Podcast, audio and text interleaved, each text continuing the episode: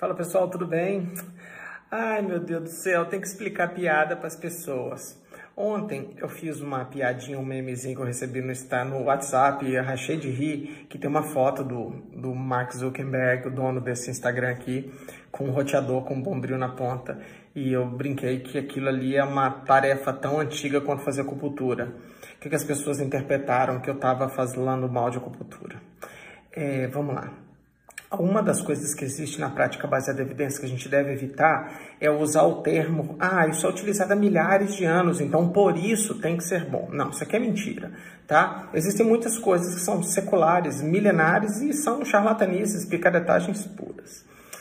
A acupuntura, ela tem uma explicação tradicional e uma explicação mais baseada na fisiologia humana, tá? E não importa o lado que você for, as pessoas ainda não compreendem bem o que de fato a acupuntura faz. E antes que venha alguém muito letrado da acupuntura conversar aqui, foi feita uma revisão sistemática que entrevistou acho que mais de 100 experts, experts em acupuntura, seja ele cientista, seja ele é, clínico, e perguntou para eles quais eram os mecanismos pelas quais a acupuntura poderia funcionar.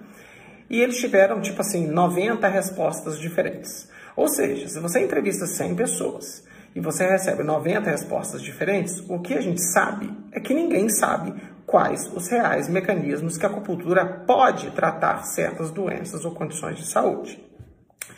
Só que, e aí a gente está falando só de plausibilidade, né? Plausibilidade é o mecanismo pela qual um tratamento pode funcionar. Só que o pesquisador clínico como eu, por exemplo, a gente não está muito preocupado com plausibilidade e, na boa, é, que o pessoal que gosta do teorema de Bayes não fique é, chateado. É, às vezes a gente só não sabe o mecanismo, mas a gente precisa saber se a coisa funciona ou não. É claro que existe plausibilidade para tudo. Então, o que, que, o pesquisador clínico quer no final das contas é o seguinte: eu quero saber se funciona. Se eu pegar isso aqui, for uma agulha e, e aplicar na pessoa com a técnica correta, nos pontos corretos, o que, que acontece com o desfecho dessas pessoas? Ela melhora ou não? Comparado com o grupo controle. Comparado, por exemplo, com o tratamento placebo.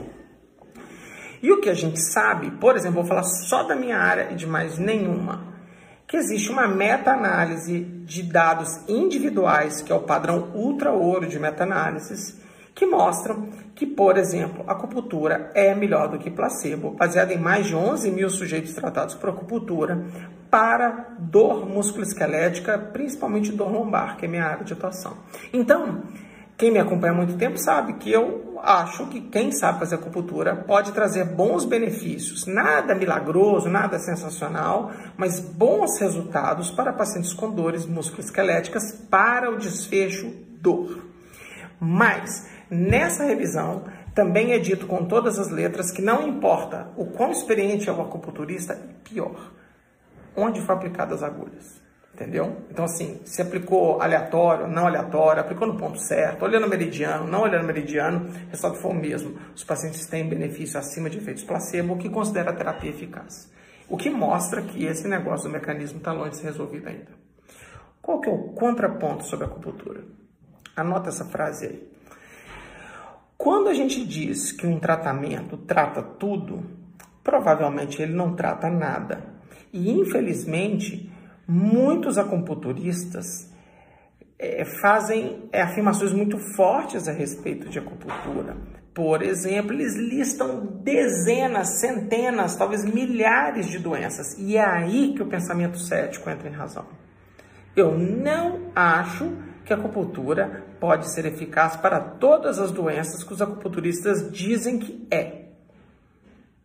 Então, como é que eu sei quais que são, quais que não são? Adivinha? Procure ensaios controlados e aleatorizados de acupuntura, em que tem dois grupos, um grupo usando acupuntura, tipo esse unicórnio aqui da canetinha da minha filha, e um outro tratamento, ou acupuntura versus unicórnio, que é um tratamento de mentira, e você vê se os resultados dos pacientes que receberam acupuntura foram melhores, piores ou iguais aos tratamentos recebidos no grupo controle. Então, quando eu vejo tratamento, você passa na porta de uma de um centro de atendimento de acupuntura e tem aquela lista imensa de benefícios, eu sou muito cético, eu sou muito crítico. E essa historiazinha que é milenar, secular, realmente ela não serve para mim e não serve para ninguém que deseja trabalhar baseado em evidências. Mais uma vez, eu acho que a acupuntura pode ser extremamente interessante para diversos tratamentos, para diversos perfis de paciente. Eu não acho a acupuntura charlatanismo. Mas eu não acho que a acupuntura, por exemplo, é capaz de tratar um tumor, por exemplo. Talvez ele seja capaz de reduzir a dor de pessoas que estão sofrendo de um tumor. Então, para o desfecho de dor, pode ser que ele funcione, porque ela é uma terapia altamente eficaz para redução de dor, mas não para diversos tratamentos, tá bom? Última coisa, ensaios controlados e eletrizados de acupuntura realizados no Oriente, principalmente na China, tendem a ter resultados muito maiores do que fora dela. E não é porque os terapeutas são melhores, é porque os estudos são piores, tá? Então, estudos rigorosos sobre acupuntura mostram tamanhos de efeito dentro da normalidade, ou seja, nada sensacional, mas também acima do mínimo que a gente considera clinicamente relevante. Eu vou tentar levantar, depois de colocar no Stories, algumas meta-análises do qual mostra que a acupuntura pode ser eficaz e outras não, tá bom? Fique atentos com isso e não leva piadinha no, no, no, no, pessoal não, tá bom, pessoal? A ideia foi só divertir ontem enquanto o Instagram caiu. Super abraço, bom dia para todo mundo aí, tchau, tchau.